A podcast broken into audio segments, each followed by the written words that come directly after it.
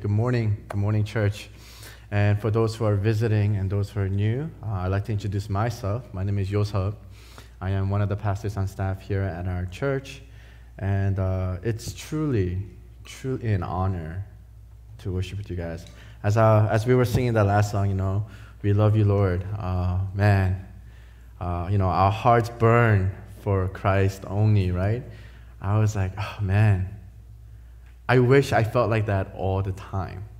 And I don't know if it's the tiredness, I don't know what it is, but you know, I, I, I want to be honest and be like, it's not, I don't feel like I'm at my best right now, but by the grace of God, I, am really humbled and thankful to be here to share the word with you guys. Um, if you haven't been joining us this past summer, uh, we've been in the series of uh, Clarity Gospel, Gospel Clarity.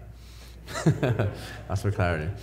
And uh, uh, they, they got it wrong. It was supposed to be the other way around. No, no I got it wrong. But um, it's been really incredible because, uh, you know, we're, we're doing this because what is more important than the gospel truth, which I believe is the truth, right? What is more important? And, and if, you even, if you haven't been able to join us throughout the whole summer, I'd like to really encourage you guys to go back and uh, listening to the entire sermon series. It's been such a blessing. And uh, it's been such a great blessing because kind of like we're learning here, and I'm learning as I'm preparing and studying. Man, the gospel is deep. Amen? Amen. Amen. It's so deep. It's so good. And then you know, as you reflect and meditate, it's, it's been so nourishing for, for my soul. And you know, today our series takes us to the assurance of salvation. The assurance of salvation. Or another way we can say is, Am I sure that I'm saved? Right? Um, and it, I think it's a really important question. I think it's an important question. And how we navigate and arrive at the answer to that question, I think it could be tricky, right? Um, I believe that there may be some people in this sanctuary right now. Uh, if we were to ask you, how is your assurance of salvation? Do you believe that you're saved? I believe that many of you would say, uh, Yes, I am saved. But the truth is, maybe you're not. That's the part that scares us, right? Maybe you're not. And it's not about, oh, is Pastor Yosef up there judging. No, I, I, I have nothing to judge, no one to judge. But it's important. It's not whether what I think in your opinion, but what's important is, is the truth. Are you actually saved? And then I would guess that there are some in this room that would be thinking, I'm not sure if I'm saved. So there's maybe a little bit lack of assurance in your salvation, but indeed, you are very well saved. Right? So there's both extremes where you feel like you're not, but you are, and sometimes you can feel like you are, but you're not. But when you feel like you are and you're not, I feel like that's some slippery grounds, and we want to really address that today. Um, of course, then the third group of people is like, I don't believe I'm saved, and I don't care that I'm not saved because I don't believe in anything. And if you're here, or if you're if you're here, praise God, you're here. You feel that way, you're here. If you're watching, I want to say don't go away. Um, you know, uh, this message is for all of us, and um, um, let's do this together. So, uh, as we tackle this question, do you believe you're saved? Uh, I want to tackle this by asking three questions. And the three questions that I'm going to ask today is number one, why do I need, need saving? Number two, if I need saving, how can I be saved? And number three, this one applies to everyone, right? How can I know today where I stand in my salvation? Uh, church, will you bow your heads and pray with me?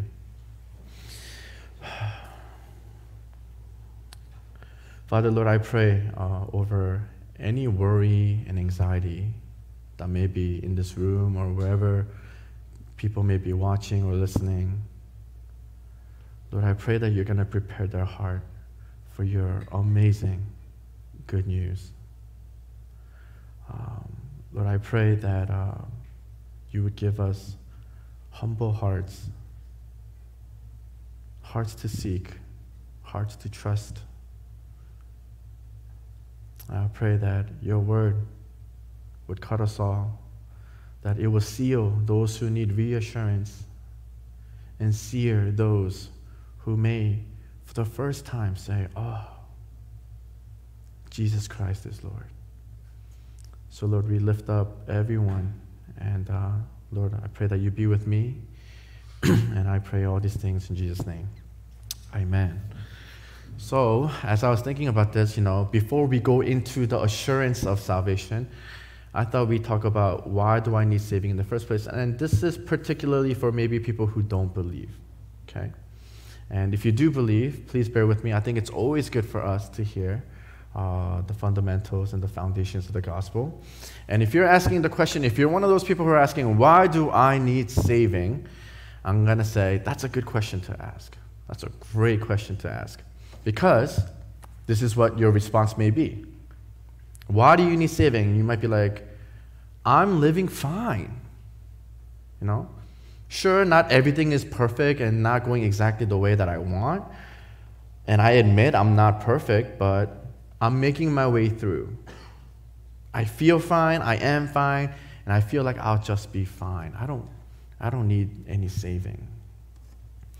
And you may honestly believe that you feel fine and that you are fine, but even with that status, how long will that hold up? How long will you be fine? Or a better question is do you really believe that you were created to be, or if you don't believe in a creator, that the ultimate goal in life is just to be fine? Well, according to Scripture, according to the Word of God, the Bible would say, no, that's not why you were created, to be fine, to get through life, be fine. One of the movie that I really love, uh, it's called The Shack. I heard the book is better, but whenever there's a book and a movie, it's always easier to watch than to read. But uh, I am going to read it one day. But if you've never read the book or saw the movie, I'm going to tell you a little bit about it without ruining it because it's really a good book and movie. I don't know, the book is supposed to be good. I didn't read it yet. But um, it's basically about a father uh, who's really angry with God because something really terrible happened in his life. And I won't say what. And uh, his hurt and his bitterness, it really takes hold of his life and it's impacting his relationship with God, it's impacting his relationship with his family, it's impacting his just how he lives, and he's become a mess. And when tragedies hit us like that, um, kind of throws you off track, and sometimes it feels like I don't know if I can ever go back. Right? You guys ever feel that way? Well, in the movie, it's interesting because the main character, this distraught father, uh, he spends time with God, Jesus, and the Holy Spirit in this like shack, in this hut, right? Um, and in one of their conversations, you know, the father and God is talking on the front porch of the shack, and you hear these birds chirping and they're flying, and God says to the father, Aren't these birds so beautiful? They were created to fly. And then God turns to the father and says, you, on the other hand, you were created to be loved. And, uh, you know, there's a lot of theological things that you can say, like, oh, no, you're created to give God glory. Of course, but first, you want to come and be loved. I think that's very important. And I want to go to 1 Corinthians 13, verse 1 through 3. I'm going to skip around a lot of uh, areas in Scripture as we get to the, uh, the assurance of salvation, so please bear with me. But let's talk about love. You were created to be loved. If I speak in tongues of men and angels, but have not love, I am a noisy gong or a clanging cymbal. If I have prophetic powers and understand all the mysteries and all knowledge, and if I have faith so to remove mountains but not have love, I am nothing. If I give away all I have and if I deliver up to my body to be burned, but have not love, I gain nothing. You were created to be loved and to love, and not just be fine, but I'll play the other side. You might say, Well, I am fine, and I do love. I love a lot of things, and I'm loved by people. Okay. Then I would come back and ask you can anything or anyone take that away from you? Can it be snatched away from you? And if it does, will you still be fine?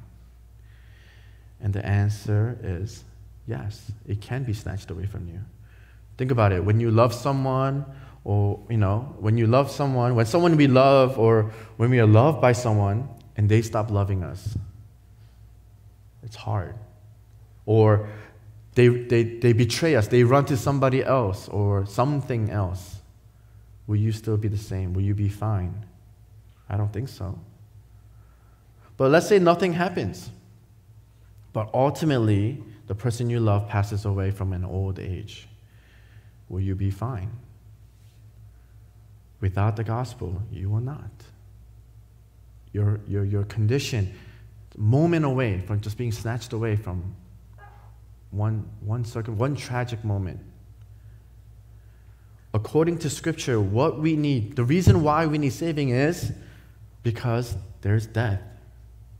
Okay? That's, that's not a surprise. There is death. It's a problem that every single person who have ever lived had to face. Eventually face, right? And you may think, if you don't believe in God, and you know, everybody dies, and that's it's part of nature, and that's just the way it is. And I would say you're not entirely wrong, but the Bible tells us we all die because all have sinned, every single one. Romans 3:23 says what? Every single one of us has sinned against who? Against God. And then Romans 6:23 tells us and the wages of sin, the consequence of sin is what? Death. We have a real issue here. We all die. We were created to be loved and to love, but as many would believe, it's natural for us because, you know, that's what happens. You know, you, you're born and you die, but it's so much more than that. We die because we all fall short of the glory of God, and it's in our sinful nature, we turn away from Him, and the punishment to that is death. So we have a sin problem, which leads to a death problem, and if this is true, how can anyone be saved from what is natural or innately we're sinners? What are we supposed to do? And death is inevitable. It is a big problem. But we'll go to our second point how we are to be saved. The Bible tells us, John 3:16, for God so loved the world, he gave his one and only son and whoever believes in him shall not perish, perish, but have eternal life. We were created to be loved, so John 3:16 declares that God loves the world so much so, so loved it. Do you know what he loves so much about the world? It's not the beautiful mountains, the lakes, the rivers. He, he does love them. But Matthew 6:26 says what? Jesus says, "Look at the birds of the air. They neither sow, sow nor reap nor gather into barns, and yet your heavenly Father feeds them. Are you not of more value than they? What God so loved about the world is you. It's a resounding yes. You are much more of value than all of the other creations. And I want to say right now, you are loved by God, even if you don't love Him right now. Okay? You are loved by God right now, even if you don't love Him. And we know this because let's go to Romans 5. Now we're going to go into Romans, and we're going closer and closer to where we want to be. Romans 5, verses 6 to 10, it says this For while we were still weak, at the right time, Christ died for the ungodly. The ungodly are those who didn't love God back. For one who scarcely died for a righteous person, though perhaps for a good person, one would dare even to die. But God shows his love for us in that while we were still sinners, Christ died for us. Since therefore we have been justified by his blood, much more shall we be saved by him from the wrath of God. For if while we are enemies, we were reconciled to God by the death of his Son, much more now that we are reconciled, shall we be saved by his life.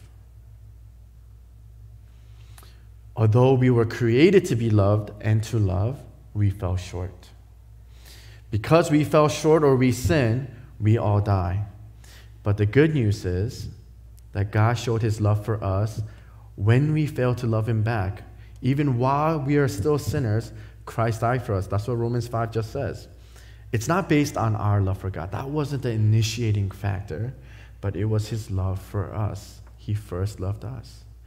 And in Jesus dying for our sins, we are now justified by his blood and we're saved. So the next question would be so, how do we know that we are saved by Jesus' sacrifice? Why that action? Why that moment? 2 Corinthians 5:23 says this, "For our sake he made him to be sin who knew no sin, so that in him we might become the righteousness of God." Because our sins were taken up by Christ, he died for us on the cross. Romans 8, 10, 11. I know it's a lot of scripture, but just stay with me. Right? God loves you, God loves you. But if Christ is in you, although the body is dead because of sin, the spirit is life because of righteousness. If the spirit of him who raised Jesus from the dead dwells in you, he who raised Jesus from the dead will also give life to your mortal bodies through his spirit who dwells in you. God raised Jesus up again, which signifies that that, that debt is settled. That debt is settled. And to those who will believe and come to love God, we are saved through faith and grace. The Holy Spirit nudges our heart. It pushes our heart to believe that we realize that we needed saving. Realizing what we were saved from and how we were saved, and it's only through Jesus Christ alone. This is the gospel truth. This is the good news. Salvation is God's and His alone. We, you know, we went through you know, all this to show the extent of our problem. And I hope we saw that the problem is huge. Everyone is dying because everyone has fallen short. Sin was the problem, separating from God and death. But Jesus paid for it with his body and blood so that we may live with him for all eternity. It's not live longer, but for all eternity. And this goes to our final point. So the million dollar question becomes then how can I know? How can I know right now that I'm saved? How can I have this assurance of salvation? And let's, let's kind of define. Uh, I think a good way to define assurance of salvation means you're having a conviction, a firm belief of God's love. It's something that uh, you, you buy into, that you, you, you're convicted of. And the one who will be confused most, I think, about your assurance of salvation are those who are either, number one, you're religious, but you're stuck in some of, you know, just your old sin patterns. And you feel guilty and you feel like you're not good enough. So you feel like you fell away from God and then you fall away from the church and you start kind of losing steam. And they often feel like, oh, I don't think, I don't know, I don't think I'm saved. Am I? I don't know. Or you are very active at church and you are a people pleaser while seeking refuge in worldly things. These are the ones who burn out. So you do a lot, you serve a lot, but you're kind of building your own thing. And I think if you fall into these categories, of course you would be confused because what you're doing is you're changing the gospel to where it's based on your thoughts, your feelings, and your actions. And I want to say the gospel is perfect, it does not need your edits. It's better the way that it is. The issue for both these types of people is this you think the gospel is primarily all about you. Maybe you don't think that that's true, but you live in a way that it's true. Let me help you clarify something that's very important about the gospel. And the gospel has always been, uh, and it's this Sinners like you and me, all of us, we are the greatest benefactors of the gospel. But the gospel has always been and always will be primarily about Jesus Christ. Okay, that's the truth. We are the greatest benefactors, but it's not about, it doesn't end with or start with you and me. It's about Him. Yes, God so loves you, but that was never the problem, church. God's love for you and me, that was never the problem. Us not loving God and looking for ways to love ourselves without God getting involved in our plans. This is the issue. We kind of live in like this duality. Right? Yeah, I love God, but don't get involved in this, God, because I got this. this. This is my thing.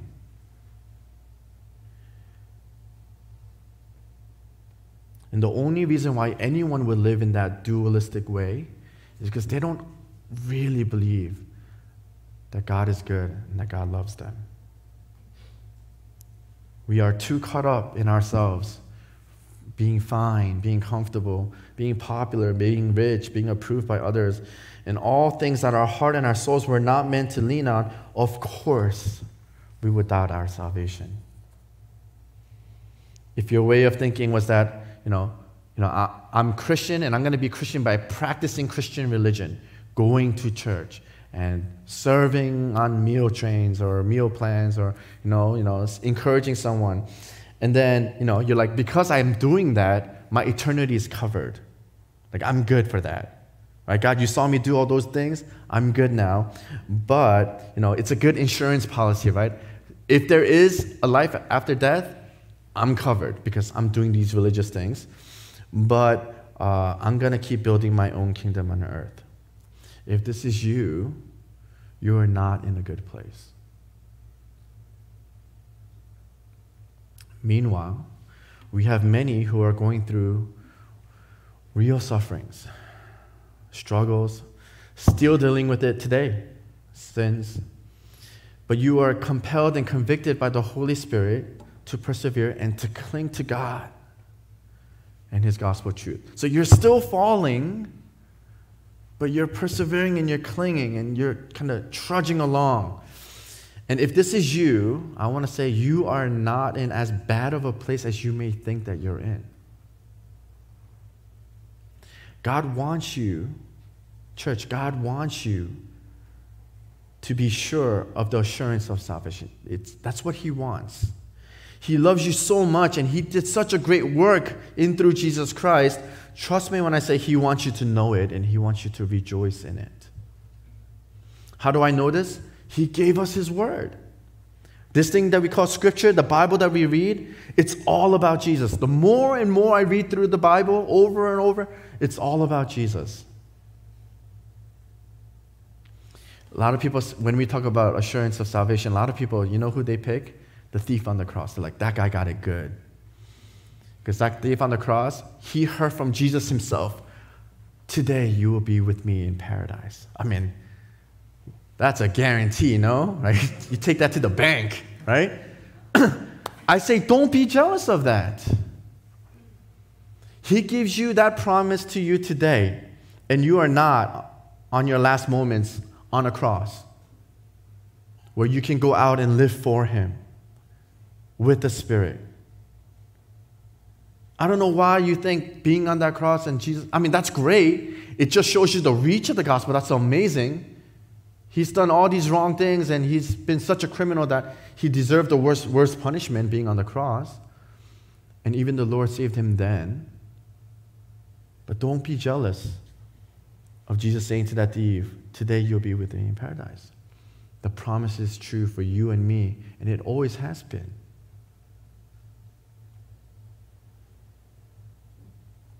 I think a really great way also to have assurance of salvation is uh, check the Holy Spirit in your life. Okay? And, uh, you know, have you seen any fruits of the Spirit, right? But, you know, I feel like when the Spirit is leading you in that moment, it's, uh, it's, it's, it's really hard to tell sometimes. Like, am I being led by the Spirit? But the way that I feel like it works is like when you look back, you're like, whoa, I would have never done, done those things. and you see the fingerprints of God, right? If you have that, that's really great news, church, okay? That's really great news. There is evidence of the Holy Spirit moving in your life. And the Spirit does not just move in dead people. Um, the Holy Spirit also convicts you to do something that you normally wouldn't do. I always kind of share a story. I remember I was just sitting on a bus and I felt, and I was so tired. Like, I, I just came back from like a huge retreat and I was on a bus and the Holy Spirit told me, go, go, go pray for that old person, two rows in front of you to the right. And I was like, oh, but I don't know that person. And, uh, and I was in a different country. And I was like, I don't know if that person speaks English. I'm like, I'm like, I'm like pushing back to the Holy Spirit. I was like, I'm really tired, Spirit. Uh, and uh, you, you go talk to him, right? I would never choose to do this on my own. But I feel the Holy Spirit nudging me. And after about 30 minutes, I was like, okay, I'll go say hi. And then if there's an opportunity to pray, then I'll pray. Right? And I was not being a very willing soldier here, but I did. And our conversation was so great. And he was kind of telling me how he fell away from the church. And he was like, Yeah, like you just had a revival. Like, why you come all the way over here and do all of this? And then we had an amazing, uh, the bus ride was eight hours long. So for six hours we talked. And then we spent like the last 30 minutes praying. Amazing. I wouldn't, guys, I would not do that. The Spirit convicts you to do good works, right? It pushes you. Sometimes you feel sympathetic and empathetic to the less, the fortunate, the widows, the orphans. And, uh, and, and, you know, the worldly desires that you enjoyed before, you no longer enjoy. Like these are evidences of the work of the Spirit. Let's go to Romans 8:15. I like this one. For you did not receive the spirit of slavery to fall back into fear, but you have received the spirit of adoptions as sons, whom by whom we cry, Abba, Father. And uh, I was listening to one of John MacArthur's sermons, and I really liked what he said about this part. He says, you know, we live in a really broken world, and even if you're a Christian, even if you're saved and you have that assurance, uh, you know, terrible things will happen. There's going to be trials, right? We're going to face them. And he says, when we get so broken, the spirit from within us is going to cry out, Abba, Daddy, Papa, whatever. Uh, uh, whatever a child will call out to their parent. And he says, and that's the spirit responding to know that Right now, you need the goodness and the love and the care of the Father, and go to Him. Wasn't that true in the prodigal son? Where after he took his inheritance, he spent it all away. He's like, you know what? I don't even deserve to be his son again, but I'm going to go back and I'm going to at least ask. That was the Spirit leading him to. Because his pride or the enemy would say, no, stay. He has nothing else to give you because he gave you your inheritance. And you know what? You walked out on him. He hates you now. Don't go back there. Don't look pitiful. Stay. But he goes back and, and, and, he, and he's shocked. The father runs to him as soon as he sees him. From our deep inside, when something tragic happens and your heart cries out, Oh God, Daddy, that is the Holy Spirit.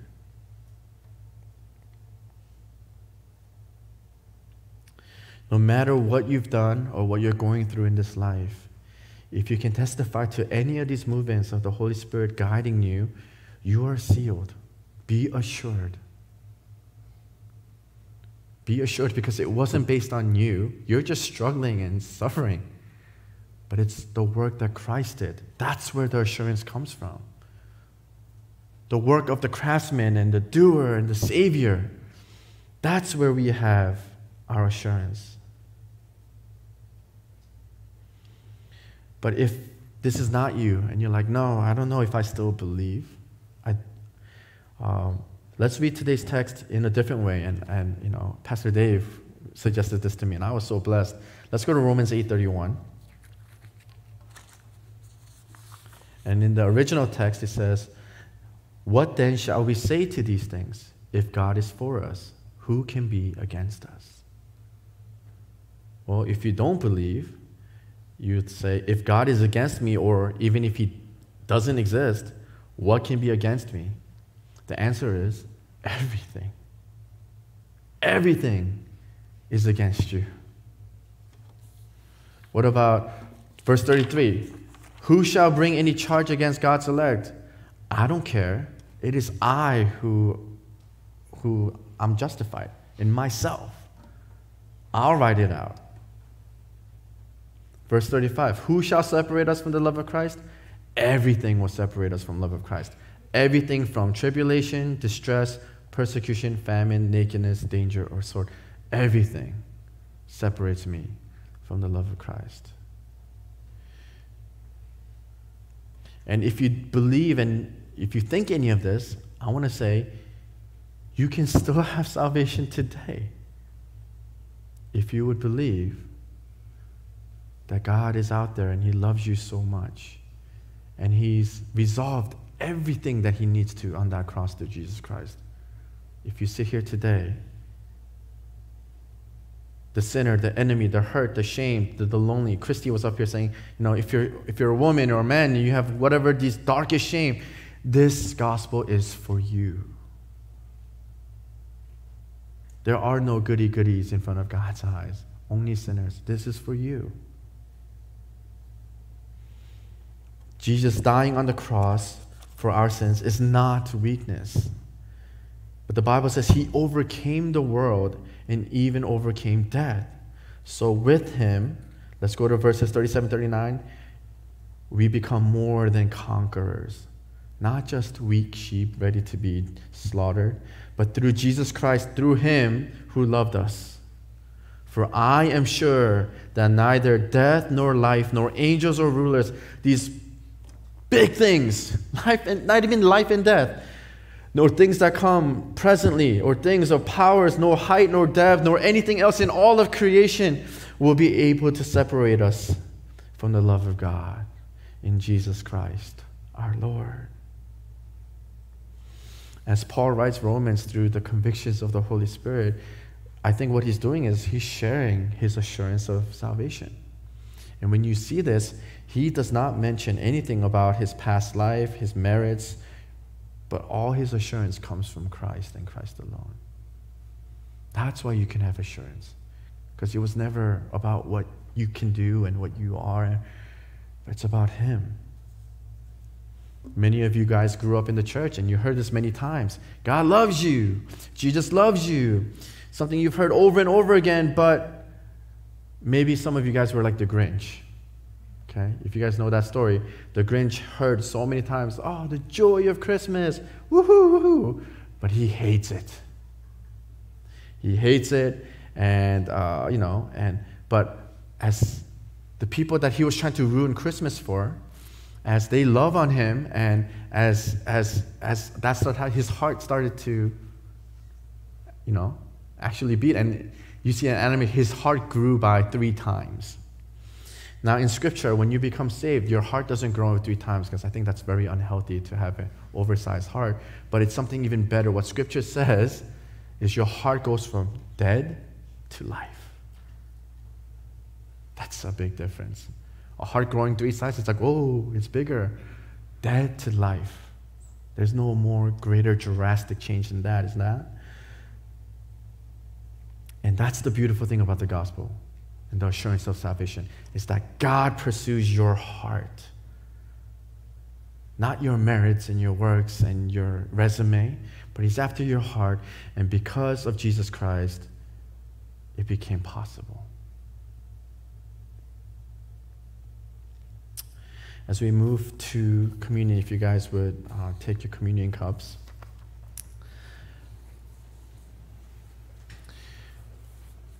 I want to encourage you that um, the assurance of salvation, I think, really comes in three ways. Number one, God's word, and his word never changes. Number two, it's been settled and sealed through the life and death of Jesus Christ on the cross and his resurrection. And three, whenever we partake in communion, we are reminded of the great cost that was paid, the great victory that was won over death, that in him we are more than conquerors.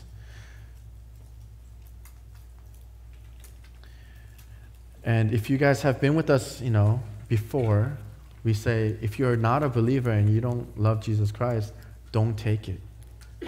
But what I want to say is if you have not loved him until maybe now, and something is going on, something is changing, something is convicting you, then take. Maybe your best friend and your own parents don't know what's happening to you right now or recently, and no friends of yours know that you're Christian. It's not about that. It's about you and Abba Father. But if you're here and you're like, no, I still don't care, I will not repent, and I don't need him, I don't want him, then unfortunately this meal is not for you. But know that he loves you and he calls for you. Church, on the night that Jesus Christ would be betrayed, he took bread just like this. Then he broke it as he gave thanks, and he said, This is my body, which is for you. Do this in remembrance of me.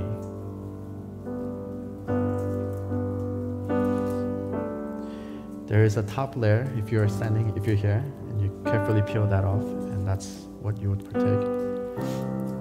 And then, in the same way, after supper, he took the cup, saying, This cup is the new covenant in my blood.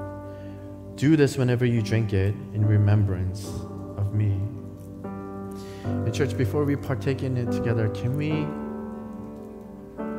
can we just bow our head and have a moment and say, God, thank you, Jesus, thank you